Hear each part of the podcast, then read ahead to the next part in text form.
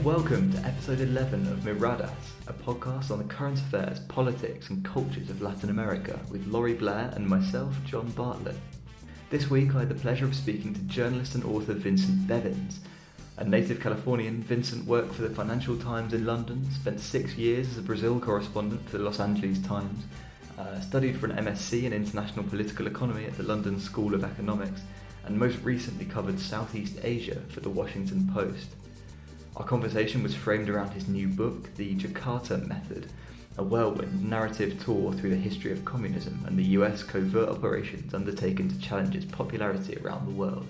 The book is a chilling exploration of the US's brutal ideological massacre in the Third World and serves as an important reference for understanding how the world looks today. The passages on Chile and Brazil are particularly enlightening from a Latin American perspective. Vincent kindly sent me a review copy before we recorded the interview, which I thoroughly enjoyed and learnt a huge amount while reading. And the book is out on the 19th of May and available to pre order now. Links to where you can buy the Jakarta method are included in the show description, and so is some of Vincent's other work. You'll be hearing from Laurie at the end of the show, so I hope you enjoy the interview.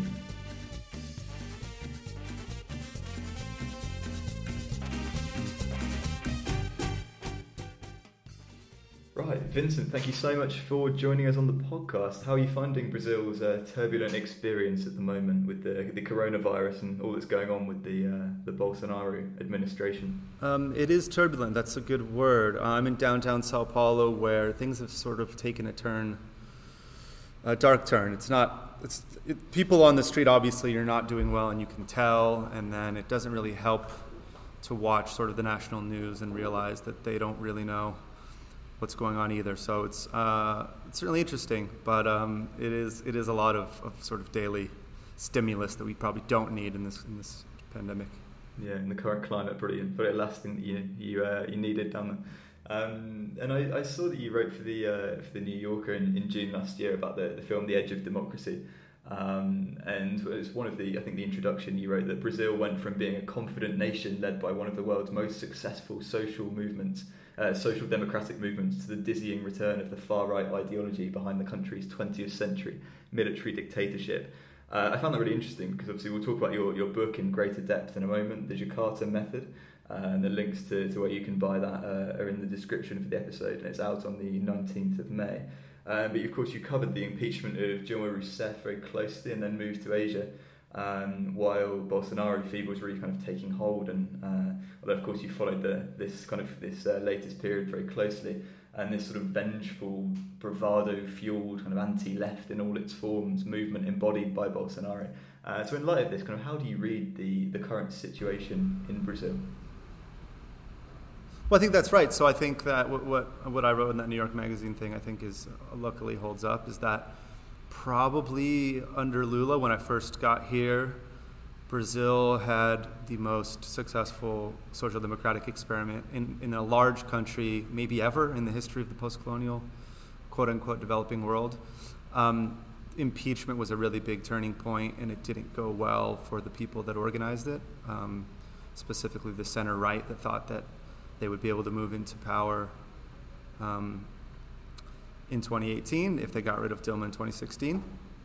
And in 2018, I, I, was actually here. I was back doing book research as Bolsonaro organized his campaign, and um, it was the return of something that everybody thought was gone. Um, and I think um, he he is a new character in the sense that he engages with the internet and he really likes to be associated with the global um, right. He really likes to be compared to Trump, but he also is something that's been in Latin America's been under the surface in Latin America for a very long time, and he he really jumped out of a very specific moment in Brazil's military dictatorship, which, again, very tragically, was supposed to be supposed to be gone. Right, this um, the idea that the left is the threat to humanity and destroying them is the main task of a political entity is straight out of the playbook of the 20th century. And he kind of held on to that for 30 years in Congress, shouting uh, into empty corridors and everybody sort of, you know, rolling their eyes until the entire, entire political establishment destroyed itself between 2014 and 2017. And he just walked right into the middle. So it's, it was, it's been really a dizzying I like. I mean, I, that's why I like the name of that film in both English and Portuguese. Is like it is kind of vertiginous process. Like you couldn't. It all. It is very dizzying and, and disorienting to to see everything that was gone. Just it, oh no, it never happened. Actually, the entire the entire like 20, 30 year experiment with full democracy in the post Cold War, post colonial, quote unquote, developing world, it might have just been a blip, right? Like who knows really what's what's the, the long term trajectory of, of Brazil. So it was definitely resonant with the things I was looking into, but it was um, very disorienting. Yeah. Mm-hmm. yeah, sure. And of course, that sort of leads us on nicely to your, to your book, The Jakarta Method, uh, which looks at the sort of the, the, covert US operations around the world broadly uh, during the, the Cold War period, um, which obviously, as you, as you rightly say there, we're seeing. Um, uh, kind of relived to a certain extent in, in Brazil at the moment, the same sort of rhetoric at least. And it's sort of, you know, it's informed by your reporting in Brazil and then in Indonesia and Southeast Asia with the Washington Post. Um, and you obviously you sent me a review copy. I really enjoyed it. It was um, you wrote very powerfully about the, the kind of the US approved massacres uh, that checked the spread of communism throughout the third world. Um, in many of these kind of uh, circumstances, I think personally I was only very dimly aware of. I think that was one of the things that's really interesting about it. You used some examples that uh, I don't think are, are hugely widely known uh, you know, outside of kind of, kind of specific circles. Um, and you use a lot of first-hand testimony and guidance from his, and historians, kind of combined with archival research as well. Um, so, kind of, how did you find the process then of, of, of writing this book? Well, yeah. So I, I, think what you said is right. I had to, I tried to combine. I, I, kind of I came at it with the skills that I developed, if I have any skills, uh, as a, a journalist working for about a decade around the world. And so I kind of treated it at, at, at first like it was a really big story. So I was going to read everything that had already been written about it and talk to everybody that I absolutely could um, that was alive and was willing to talk about what happened, and then put it into the kind of a story, the kind of a um, text that regular people would be able to would find would would find sort of uh, interesting or engaging and, like combining those things doesn't happen that much. So a lot of historians that know all this period better than I do because you know they might maybe spend 20 or 30 years studying only Indonesian language documents or they're Chilean or Brazilian historians. They often tend to not go out and do interviews. Um, it's the, the, the, especially in the U.S. like the historical practice tends to be an archival one. Um, but I really wanted to add something um, that didn't already exist because the, the, the, academic historians are really the ones that have laid the groundwork for all this work. And so it took me probably an extra two years to find the survivors, find the ones that wanted to talk, find the ones that were definitely telling the truth, and to use that to weave into a narrative that might make sense to the average reader. And, and I, and I want to say, like, just like you said, I was only dimly aware. Like I thought, I, I thought I was like, oh yeah, I know about U.S. backed and I know about uh, the bad stuff from the Cold War. But there's a lot more than I think fits into the idea we have about the 20th century. There's just when when you really get into it, it it was a lot more shocking than I expected, and I expected it to be bad. Um, there's it really keep, it just kind of kept going and going, um, deeper and deeper and further to the left and further to the right. Uh, um, so I just followed it wherever it took me, basically. And so, you, how do you kind of characterize what you what you did then? Were you trying to kind of collect a lot of these kind of different disciplines and uh, different kind of types of testimony, or what was your kind of overall aim when you were when you set out? Yeah, I mean, I was basically just trying to tell the story of what happened. I mean, it sounds very simple, but I, I kind of applied journalistic tools to do it, right? So I was just trying to figure out what is, has been established academically, who are the people that lived through it they can tell me what it felt like to live through it, and then put that together in um, in like yeah, like a, a general uh, something that works for a general reader. So maybe to to make clear what it is is that the like the book tells the story of the U.S. backed, U.S. assisted massacre of approximately one million innocent civilians in Indonesia in 1965 and. This is one of the major turning points of the Cold War. It might be the biggest turning point of the Cold War. It was far more important than Vietnam, for example. It was a huge victory for the United States government and for the larger project that the West um, was undertaking, which was just to build a Western allied capitalist global order that would, would not be communist, right? Um, and I tell that story starting at the beginning of the Cold War in 1945, um, talking about what the US government was doing in that part of the world and in Latin America, talking about what the Indonesian leaders of this new nation were doing, and then how they came together in quite a horrible way in 1965. And then what I do is I trace the way that that event reverber- reverberated around the world. And the most important way that it did, I found, is that other far right movements active in the Cold War noticed how much of a success this was. They noticed how convincingly and completely the Indonesia, the U.S.-backed Indonesian military um, crushed their enemies using mass disappearances and murder. And so, in Latin America specifically, they, they came up with copycat versions of this program. Jakarta, quote unquote, was employed in Brazil and Chile, probably Central America and Argentina, to signify the reproduction of this strategy, um, being the mass extermination of unarmed leftists on the way to constructing an authoritarian capitalist regime. And I found that this method, whether or not it was called Jakarta method or not, um, happened in more than 20 countries with U.S. backing. And I, you know, I, I ended in the end, I couldn't really avoid the conclusion that this method really shaped the way that the Cold War was won, and as a result, shaped the way that life exists now uh, um, in almost every country on earth. And these things, I mean, a lot of these programs were known, so it's not like I wasn't like I discovered any of them. Um, but they're not quite recognized in, in mainstream English language discourse. Um, there's a very small number of Indonesian experts that know what happened in Indonesia. In Indonesia, it is illegal to assert the truth of what happened to this day because the US backed military that took over in 1965 is still in charge. So they had a sort of re democratization process, but the military is still there, and the laws put on the books in 65 making it illegal to defend quote unquote communism in any way around the books. So I thought that the what I could bring to this conversation or what I could bring to this corner of history was this kind of lucky combination of language skills and experiences that I had that I knew Spanish and Portuguese and Indonesian and I could try to tell this in a global way which might be more resonant um, for regular people and which and which by being global might shed light on connections that, that did not appear apparent to sort of regional specialists or um, experts in one country. Yeah, I think that's that's interesting. It's one of the things that you really you really notice when when reading it is you, you kind of combine a lot of different disciplines. You, you kind of get this sort of anti-colonial uh, movement. You link it very effectively to, to anti-communism as well, as, or, or sorry to communism in these in these countries as well. Um, and I think it's fair to say as well, obviously, given your, your personal experiences, the link between Brazil and Indonesia isn't the first I personally think of. Um, right. But I think you, you do that you do that very effectively. It doesn't seem kind of incongruous in any way. And you also kind of follow the story of, uh, of a family that moved from Indonesia to Brazil.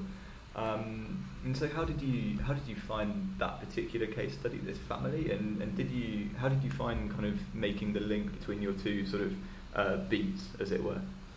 Well, that, that link was sort of the idea for the book in the first place. I, I, I started thinking about the 20th century, and I was thinking about the U.S. backed coup in 1964 in Brazil, and then the U.S. backed coup in 1965 in Indonesia, and these are now the world's fourth and fifth largest countries by population. And I thought, well, this is really, they're really similar, and they happened at the same time, and they both used the same justification. And if you look really close at the, the the propaganda stories that were that were told by the right wing elements in each, each, country, it was really similar. And I, I, just came up with the idea of like, well, you know, maybe this was a real turning point in the Cold War. And when I started looking at what connections there might be, there was a lot more than I found. There was a lot more than I expected.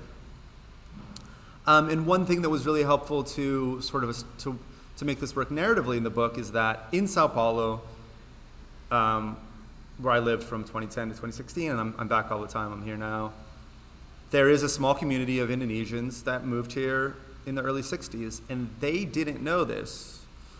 But the reason they moved here was because the United States backed anti Chinese riots uh, as part of its strategy in Indonesia in the early 60s. So they all came here, and because they, there was uh, anti-Chinese um, pogroms, there was, they were experiencing racism everywhere. Their villages were falling apart. So they came to Brazil thinking they were escaping the violence of the Cold War. Then they get the coup right away in 1964. And then in 1965, the same kind of people, US trained, um, right wing military elements, and, and trained literally in the same classrooms in Kansas, carry out a very similar type of operation, but it's much more violent, and it means that they never really go back home after that. And funny enough, the the person who is the first person mentioned in the book, Ingi or or in in she was her birth name, but everyone here calls her Ingi because she's now Brazilian. She is the uh, partner of a friend's father. So I actually met her through like my friends here. Um, and then I, I sort of got talking to that entire community here to try to reconstruct how it was they got here. Because a lot of a lot of times when we look at the 20th century, we uh, we recognize that communism was an international thing, right? That there were a lot of parties that were theoretically lo- loyal to Moscow. You know, if there's a, a, massacre in one country, we might blame communism as an entity. Um, and if there's another massacre in another country, we might also contribute it to the same enti- entity, which is international communism.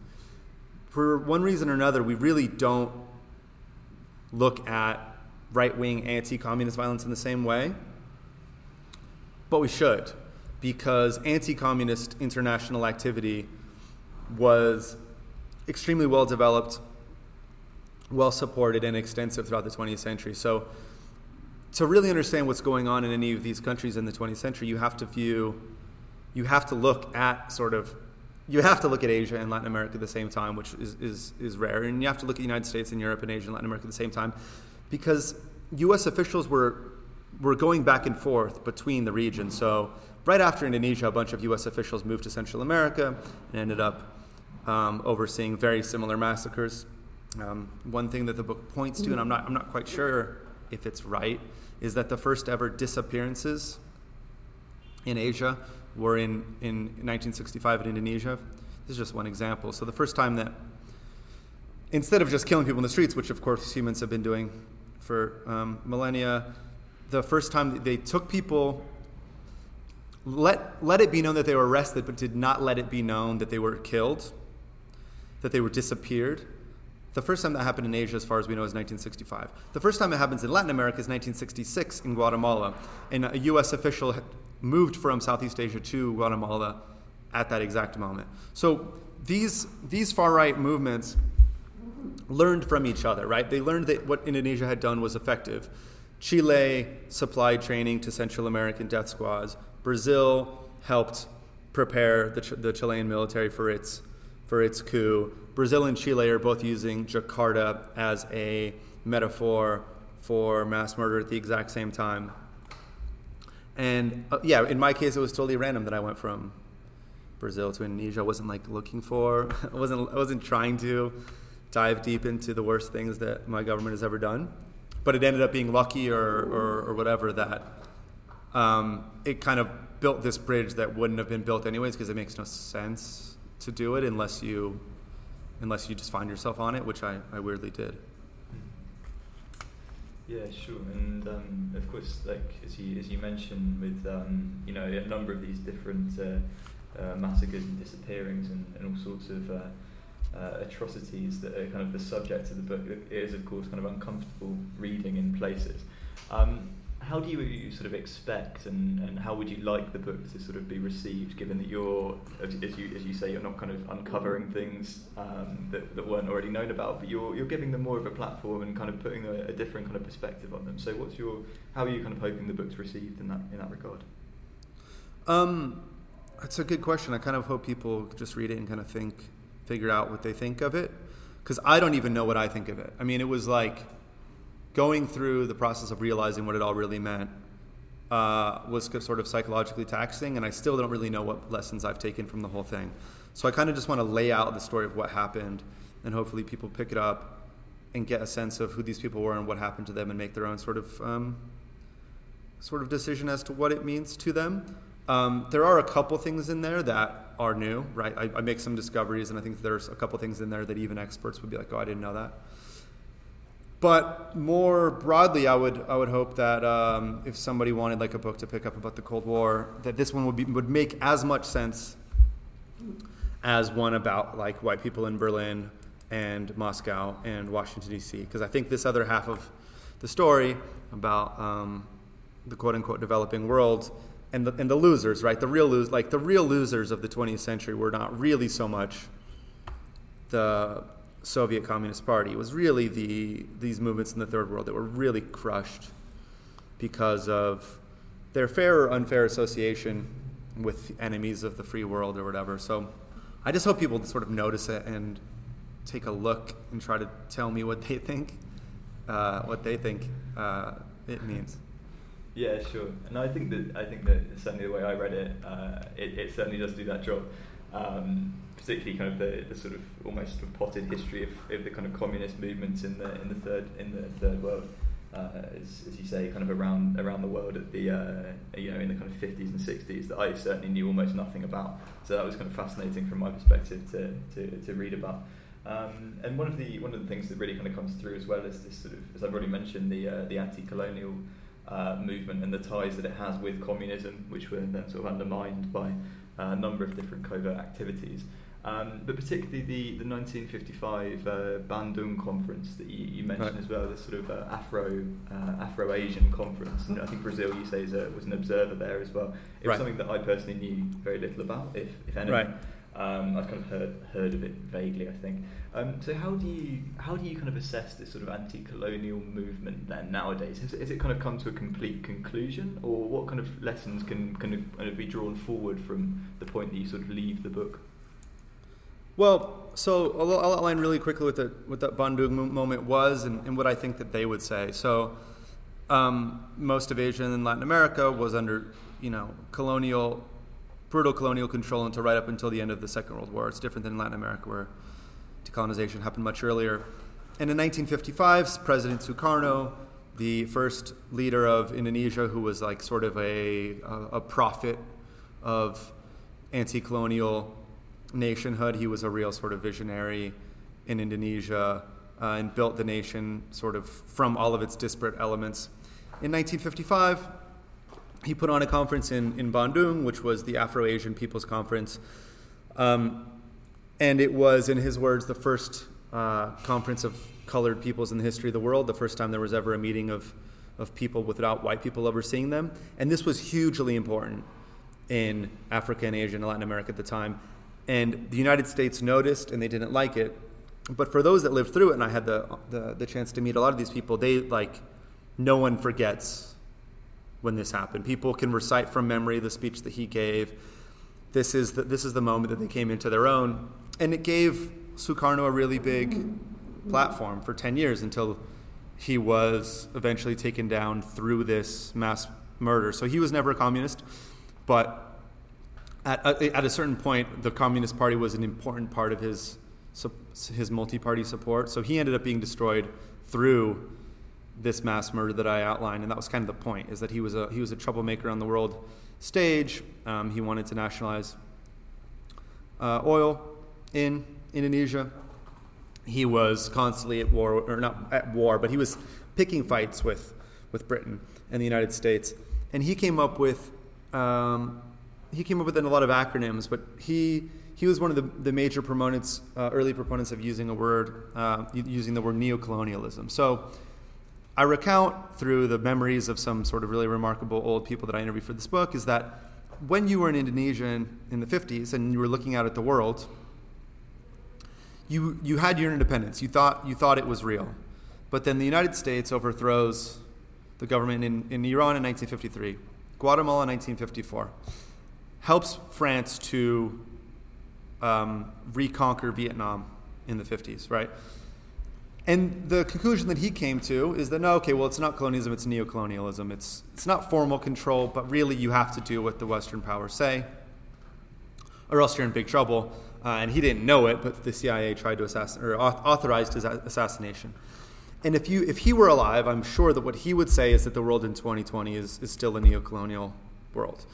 And the people that I interviewed that were part of this dream of a new third world movement in the 50s and 60s, the people that I interviewed, one of the sort of more emotional parts about interviewing them was asking them, you know, what did you think the world was going to be like in the 50s and 60s?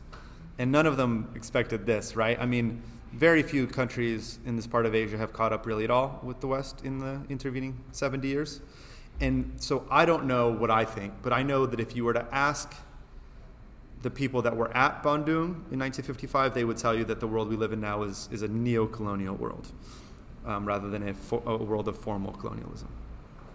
Do you think there's a need for another another edition of something like that nowadays if we're, if we haven't made any progress? I don't know. I mean, that's you know, like I I, I spent a lot of time. You know, I did like development. You know, I did a master's at LSE. We did, de- you know, there's development. You know, this is all. These are all questions that people attack all the time. You know, why hasn't any? Why have so few countries in the so-called developing world not actually developed, except in absolute terms? Because you know, technologically speaking, that's sort of given. I don't. I don't have like an easy way. I don't know, but I would. I again. I like. I, in the book, I try to center those people, and I think they would say yes. They would say the world's only going to change if we get together and sort of uh, insist on in, in reshaping the, the, rules. And that was the point, right? The, the, the idea was not only to get formal independence from Europe, uh, and then uh, in some cases, um, some cases Britain, in some cases informally Washington. The idea was that they were going to come together and change the rules of the global economy, which would allow them to upgrade their manufacturing capabilities and not just export raw exports. And you know, if you look around, they all still export raw exports. That never happened, right? And and you can see the effect of that in the pandemic, right? I mean, Chile is a good example. Brazil is a good example. If you export commodities, when a crisis hits, you're screwed because you're dependent on fluctuations in, in foreign exchange. You're dependent on the price of commodities. And like we all take that as just like you have to, you know, that's how it works. You better if you're going to run for president of Peru, you better be good at dealing with commodity cycles, right? But um, one really nice thing about writing a historical book was like being able to step back two or three or five paces and be like, well, is that is that how the world has always been or needs to be? That small amount of countries import uh, all the raw materials from other countries.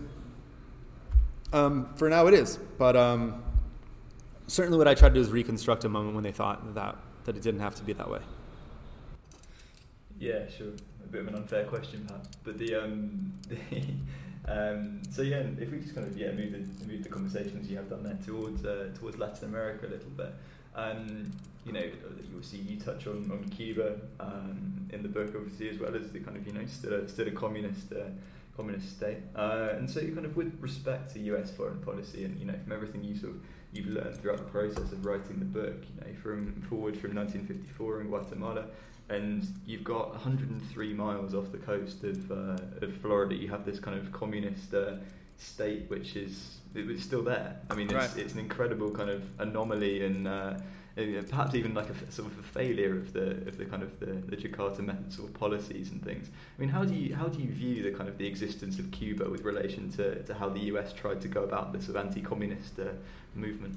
Well, it's a it's a weird exception, right? Because it was the Bay of Pigs was not an exception in that the U.S. tried to do it. It's that they failed and then they stopped. So the Bay of Pigs was a really weird turning point for the for the Cold War in the Western Hemisphere because this was like it was totally routine that Washington would crush you if you kind of um, became a little bit too independent. And Che Guevara was in was in Guatemala in 1954, and he saw what happened when Arbenz was um, overthrown with CIA. Um, well, the CIA basically did it. It was just overthrown by the CIA and he saw the people his the people he knew were killed. He thought he saw the people that believed in democratic socialism were killed. So he sort of drew his own lessons from that and said well you got to you got to be hard. You got to have defense. You got to have a sort of impenetrable fortress because they're going to come for you.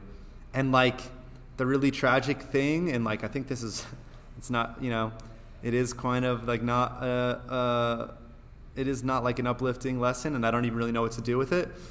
but the, the like quote unquote socialist regimes that survived in the 20th century were, were regimes that did this. They like they got hard, they got defensive, they really made sure that they were not vulnerable. And you know, like North Korea is like the most extreme example of this.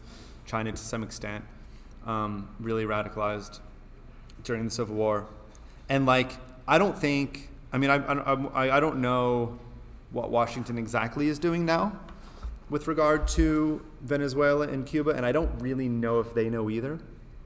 Um, I'd be really interested, like, because you know, we had a little bit of reopening with, with, with, with Cuba, right, under Obama, and then we had this kind of strange, this Havana syndrome thing. Do you remember this? Mm-hmm. Yeah. Uh, which was used to sort of roll back engagement with Cuba. And it's a weird. I mean, have you been? Have you been to Cuba? Yeah, I was there a couple of months ago. Actually, I had to fly back to Chile after the uh, when the pandemic cut things short. But I was there for a couple of weeks. Yeah, it's a weird. It's a weird holdover. Like it's not. And I don't think the leadership there knows exactly what their ten-year plan is. But um, it was the one. It was the one point where Washington came, which at the time, I said at the time, it was totally routine to do so to come and try to overthrow somebody, but it didn't work, and they kind of got stuck that they didn't want to do it again because they got caught so obviously, and JFK got in a big fight with the CIA over the Bay of Pigs, and everyone looked bad.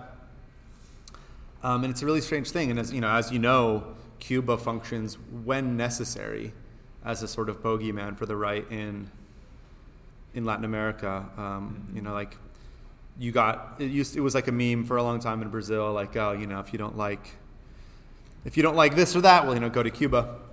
Um, but I don't really know. I don't really know what what what what function Cuba plays in relation to Latin America now. Um, it's not. I don't think it's clear really to to the main players involved. What do you think? Yeah, I think it's a I think it's a convenient foil. I think that Chile's a Chile's a really interesting example at the moment because you've um, you know you've got the the OAS saying that um, you know perhaps Cuba or Venezuela both perhaps were involved in, in what happened on the 18th of October here um, in Chile, for example. I mean, yeah. You know, like you, you talk about this sort of defensive state, but I think also there's this sort of rumored kind of you know the offensive side of it as well. You know, this kind of you know if, if the US are capable of undermining communism elsewhere, then Cuba and uh, Venezuela could could perhaps be doing you know doing the opposite in other places. And I think it's quite far fetched to, to reach towards the kind of the opposite extreme sometimes, but. Um, but it's certainly interesting to see how the, the, the, kind of the Piñera government here, and I think you say it was rightly in Brazil as well, that people kind of bounce off the uh, uh, the Cuba and Venezuela sort of argument to try and justify what they're doing. It's quite convenient at times. Um, yeah, no, it works very well. It works really well, and especially, I mean, I mean, was there any in Cuban or Venezuelan influence in the? Because I saw this th- theory being thrown around, and I assumed, well, probably it's not, and even if it is, like whatever, who, you know, who cares? It's probably so little that it, it's it's purely symbolic. But it, was there any Cuban or Venezuelan involvement in the um, the protests in Chile? It's a good question. I'd love to know. Um, I, I don't think anyone particularly knows it. I think the government have the government have reached for that perhaps perhaps too quickly to be to be plausible. They reached for the the Cuba Venezuela explanation uh, to start with, but there certainly seems to have been some intelligence that there was going to be some kind of attack on the APEC conference um, uh, here in, in Santiago, which was cancelled because of the protests. Um, and I think there was there was some rumor at least that the uh, the, the Venezuelan or, or Cuban um, you know involvement, but again, I, I, don't I don't really know what the truth to that would be. So do you know about the Rio, Rio Centro Rio Centro bombing in uh, during the dictatorship in, Brazil? The Rio Centro bombing was one of many times during the dictatorship when right wing elements planned false flag operations in order to justify further radicalization. So, two members of the military were going to bomb a conference at the Rio Centro Conference Center and blame it on the left, and then use that to justify more power to their section of the military, the sort of the, the hardline torture element. And they accidentally blew themselves up. So that's why they got caught this time. But there were many times. I mean, it's a classic tactic of. I mean, if you're the if you're if you're in power and you can blame somebody else, it, it works to to blame some kind of outside um, agitator. But in Rio Centro, they actually got caught because they blew themselves up. Uh, Bolsonaro, of course, the reason Bolsonaro was forced out of the military um, is most likely well, it certainly happened in the wake of published accusations that he had planned a bombing. Um, whether or not that was the reason, that's close to us. Whether or not he did plan the bombing, but you can certainly say, it's, and it's very suggestive to say that it w- there were published reports in the media that he planned a bombing in Rio um, that would be used by him to ask for higher salaries for the, the military during the dictatorship. And after that, he was discharged. Um, so, like, it's it's and it's it's a weird headspace to get into when I spent all this time in 20th century covert actions because the notion the notion of covert actions, the very nature, is that some very powerful entity does something secret, and nobody knows what it is, and everybody a bunch of makes, of, makes a bunch of guesses, and they're all wrong. But then 15 years later, it turns out that one of those people was right. And often the one person that was right is somebody that was a wild conspiracy theorist, and they were just guessing randomly. Um, but the nature of having large states employ secret, um, secret operations around the world, which the U.S. certainly did, you know, the Soviet Union did, and who knows if Cuba did, but I'm sure if they did, it was with much less firepower. Is that it leads you down these weird rabbit holes where you're like, oh, well, how am I supposed to, you know, how do I know anything? Is everything, uh, is everything some weird plot? But um, it makes, you know, why not? I mean, why not blame Cuba and Venezuela. Like you know, it's it's going to work for somebody. Some some some element of your electorate's going to be like, oh, that works for me. You know, I don't know if you saw the. Um, did you see the blog post that Brazilian Foreign Minister Ernesto Araújo posted, uh, put up on his uh, put up in the middle of the night a couple weeks ago? No, I didn't. Well, he had done a um, his own very creative reading of a Slavoj Žižek book, and he used it to come to the conclusion that the coronavirus was being used by the globalists to usher in communism, and he he titled his blog, pro, you know, probably intentionally provocatively, "Chegou comunavírus." Uh, the, the, the the communist virus is like, instead of coronavirus, it's comunavírus. Uh, the communist virus is here, and like I think he's kind of trying to get attention, but he also knows like that plays. You know, like why not blame communism for the virus. Like, in, I mean, this has gotten out of control recently. I mean, in a way that I don't think you probably have over there is that, you know, Sergio Moro, after Sergio Moro left the Bolsonaro government, he's being accused of being a communist. Globo, which was the sort of center right TV station which the PT used to consider fascist five years ago, they're now being called communist by the Bolsonaristas because they're being slightly critical of the government. It's just it just works, you know like they just they just throw it out there and they probably half believe it and they know that it will get some traction to blame some very evil conspiratorial element uh, for all of your problems. And, and and as I as I found in this book or researching this book like this goes back to the 30s like the Brazilian media uh, Vargas used fake communist rebellions um, to justify dictatorial powers you know, it's a climb. You know, like I don't want to. I, I think that probably there's you can make too many comparisons between uh, German fascism and every other. You know, and any far right government that comes up. But this is something, of course, they did. Right? They would always have some secret plot about some dark element that they needed to that justified um, their actions. And yeah, it just works. And and what we forget about the Cold War because in the West we remember that we got scared, right? We remember that the leaders of the United States and Western Europe, Western Europe much less so, which is ironic because they were you know a lot closer and supposedly the ones that are actually at risk of an invasion. But especially in the United States, they were very worried about that the, the Soviet Union was catching up, that the Soviet Union was getting more powerful, that they had more missiles, that they were convincing people or tricking people to support them all over the world. But we do forget that the United States was more powerful at every single point in the 20th century. There was never a point of where this was an equal contest. And, you know, if you're being cynical, like it makes sense for the most powerful guy to claim that the le- least powerful guy is uh, a huge threat. I mean, you could you can you can map this onto the racial space, right? I mean, it makes it makes sense in the UK or the US to blame foreigners for whatever problem you have because they're weaker and um, uh, it works it just works rhetorically. And I think that the kind of applying that strategy to quote unquote communism was something that was supposed to go away in, in 1990. Um, but it never went away in Indonesia, and it's come back in a big way in in, in Brazil. Um, and it's you know that that that that move that Pinheira made, or Pinheira, I don't know if he actually said it, but sort of the Pinheira sphere, was that a new development in recent Chilean politics to to blame Venezuelan or Cuban plotting for for their for problems?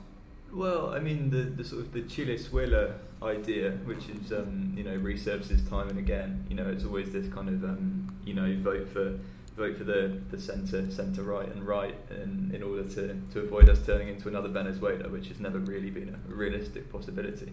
Um, yeah. I mean, that played a big part in, in Piñera's re-election. Um, most uh, in uh, in 2010, I think it was the first time he got elected. The, the Chilezuela um, rumor went round. I don't know if from him directly, but certainly was a, a big part of that. Um, but yeah, I mean, Chile's a really interesting example, as, as you say, because we've obviously we've got the, a, a prominent and um, you know, not certainly not a meaningless communist party here with, with popular, yeah, yeah. well well known politicians uh, that lead it, and um, you know, there's this, this kind of endless drive to reach for, for the for the words communist or fascist to describe anybody.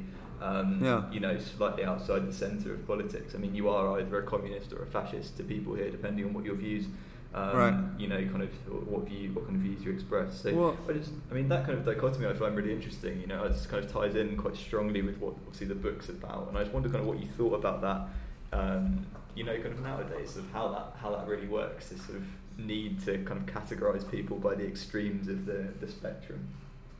Well, I mean, I guess I mean in in Chile at least, I guess. Uh, communists and fascists do actually really exist, right? You get like people that will admit that on both sides, won't they? Um, mm-hmm. uh, I think I think I, I, it's kind of a glib and, and, short answer to your question, but I think it's the internet. Like we all know, we have all we all live online now. Um, depending on you know, the only thing that's different is which sort of app you hang out on, um, and we all kind of know that it it divides people into self-selecting categories, and it's you know certain things play well online, and I think Trump real, knows really well what plays in the media and in social media. I think Bolsonaro knows what plays in social media.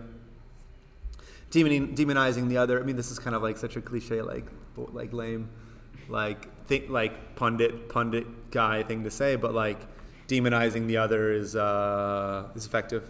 Um, and in Brazil, I mean, so what's Latin America, right? So what is you know this is these were like big steps back again that I really enjoyed taking. Like what is Latin America? Well, Latin America is a collection of Western European settler colonies in, in, in the Western Hemisphere. So from like from Canada to down to Argentina, we basically have the same thing, which is white people came, killed the locals, installed their own um, sort of nations. In some countries, they brought in slaves from Africa. In some countries, they brought less or none. But it's all, I mean, these are Western European um, conquests, right? I mean, the fact that people speak Portuguese or Spanish or, or English is weird to people in Indonesia, right? Like the Indonesians that I spoke to that came to Latin America, they're like, oh, so you guys all just speak European languages? What happened to the one? What happened to your languages? And, and the, the Brazilians like, what do you mean our languages? Like, oh, those people, yeah, we killed all them. So deep in its blood, um, all of the Western Hemisphere has, I think, top down terror as a way to maintain a very. Um, to maintain a social order which is new and not so cohesive, right? I was going to use the word unnatural, but what's natural, right? So the United States has always had some kind of a part of the population which is permanently excluded with rare cases in Latin America, the indigenous population is, is permanently excluded. In Brazil, you could, you could tell the history of Brazil as a history of slave revolts and then reactionary violence to put down the slave revolts. Um, there's always been this deep, this deep instinct among the Latin American elite is that oh shit, the like, the masses are getting too close to the mansion, um, and it takes different forms you know, throughout the centuries. But it's like it comes back every 10, 20 years. And for the 20th century, like the communism really worked for that. And in, in Brazil, there was the intentional spreading of of rumors that they were going to come and do all sorts of terrible things to your family in, in, your home, and, and, and it was satanic, and it was and it was they were coming for you, right? And um, social orders like you have in Latin America, I think the elites implicitly know there's there there's some there's some instability. I think they implicitly know that things could that that um, there is some sort of violence inherent in the system, and if you start to tell people like, "Hey, look, it's coming," like you, you know your position. You know, it's not. You didn't get it because you were born smarter than those other people. You got it because you were born in this family. Um, that could be taken away, and and that that is a really powerful. Um, that is a really powerful way to generate reaction, and, and part of that I think is what happened in Brazil in the last ten years. Not not all of it, I think, but um, I think that tapping into that really dark place of like fear that they're coming for me is something that plays online. So you get like sort of the worst elements of the 20th century interacting with the worst elements of the 21st century to produce Bolsonarismo. Like the all these myths, all these deep um, social insecurities about class and race mixed with WhatsApp, basically. Um, and I guess that's sort of the, the extended answer to my the extended version of the short question is that the internet the internet interacts with some pre-existing conditions here uh, in in a, in a really uh, dangerous way. Yeah, definitely. I think there was a really interesting case here. Uh, as it's only two weeks ago now, where there was a, a video that went around. Um, I think it was sort of you know, suspiciously, according to some, picked up by the, the far right uh, politicians from the, the UDI party in Chile, um, the Democratic, Independent Democratic right. Um, and it was this kind of video that showed lots of this kind of this sort of dark throng of, of people storming La Moneda, burning it down. Yeah. Kind of, you know, gory things. You know, there was like Piñera's head on a spike and all sorts of different things like that. You know, um, yeah. It was all kind of like you know they're they're coming for you kind of thing, and then I think it was they basically said that it was from this um, this group that no one had ever heard of before, who were yeah. uh, purportedly uh, kind of representing the sort of the the communist uh, kind of revolutionaries that want to change Chile, basically. But it's interesting that that yeah. kind of thing still plays so heavily because I think people you know it's discredited in some quarters and probably believed quite um, you know quite vociferously by by quite a lot of other people. So.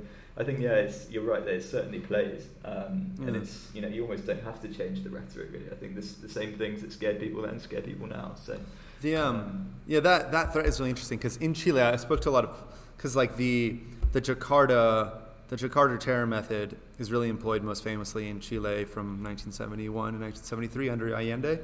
So I ended up talking to a lot of people who lived through that either on the left or on the right, and it was interesting because at the time there were a small number of people on the left that were like making provocative they were being provocative in a in a way that was really scaring the right wing.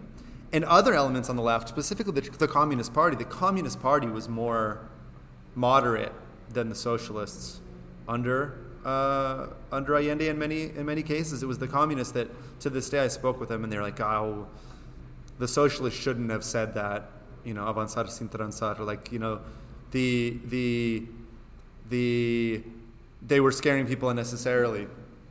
Because if you give if you give a little bit they really take it um, and it works. But I mean the, the case of Venezuela is is, is, is, maybe different than, the one I wanted to, what I was asking you about the blaming blaming uh, Maduro in, in, in, Cuba for like actively um, engaging in like subversive activities in Chile because you know Venezuela like it, it did happen right? So Venezuela did go from relatively stable and wealthy country to a mess.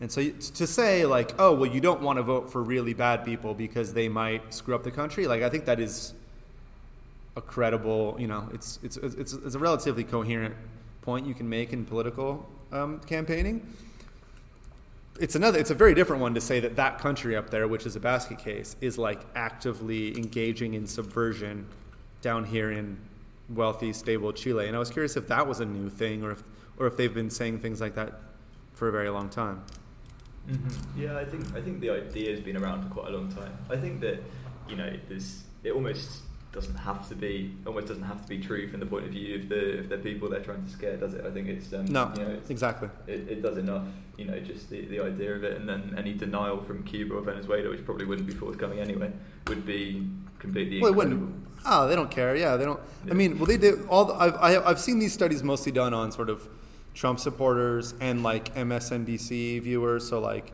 MSNBC is the the really partisan Democratic TV station in the United States, and they the studies show time and time again is that if you give somebody some red meat, something that like really confirms their prior political beliefs, they like it and they believe it, and it gets their brain pleasures, their pleasure centers firing if you tell them afterwards that it was fake, they like don't care. They just they either continue to believe it or they go, oh yeah, well, nevertheless, something like that is true.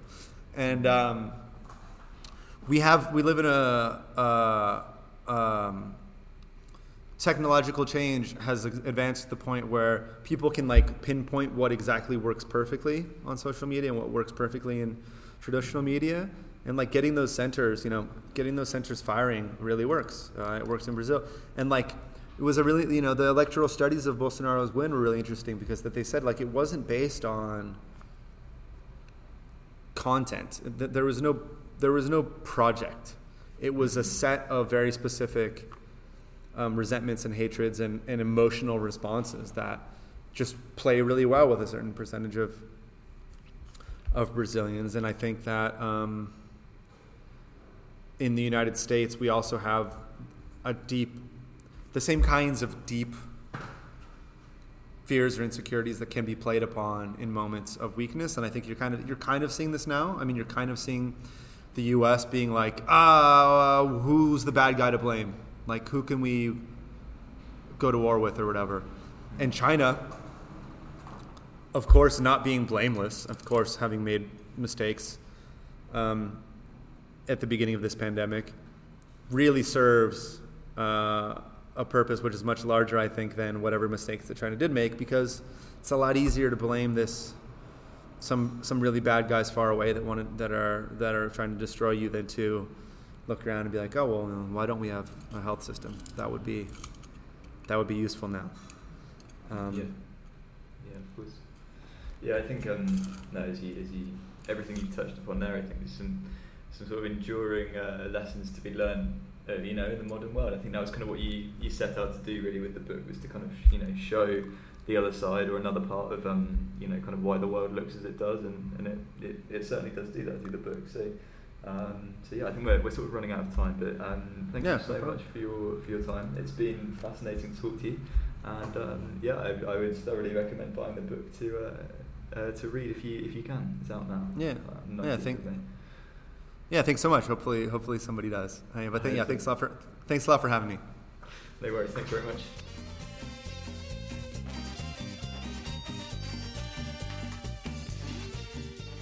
Next week, you've got me, Laurie Blair, in conversation with Peruvian writer and journalist Marco Aviles. Marco is the author of several books, including the polemical No Soy Tu Cholo, which is an interesting and very personal deep dive into how race and inequality work in similar ways in both Peru and the US. So do join us then. There's just time to say thank you to Diego Cumplido, who's behind our logo, La Motivante, uh, who do our amazing theme tune. There's more about them on our website, miradaspodcast.com. John did the fantastic editing. I made the tea. Um, do please get in touch with complaints, corrections, suggestions for interviewees, people you really want to hear on the podcast, you want to hear more from them, uh, we'll do it. Um, or if you want to support the podcast, uh, that would be great too. Uh, you can get in touch uh, using the traditional uh, snail mail uh, email thing, which is info at miradaspodcast.com, or you can at us on all good social media media websites uh, by using the handle at miradaspod. Uh, from me, Laurie Blair, and from John Bartlett, thanks for listening.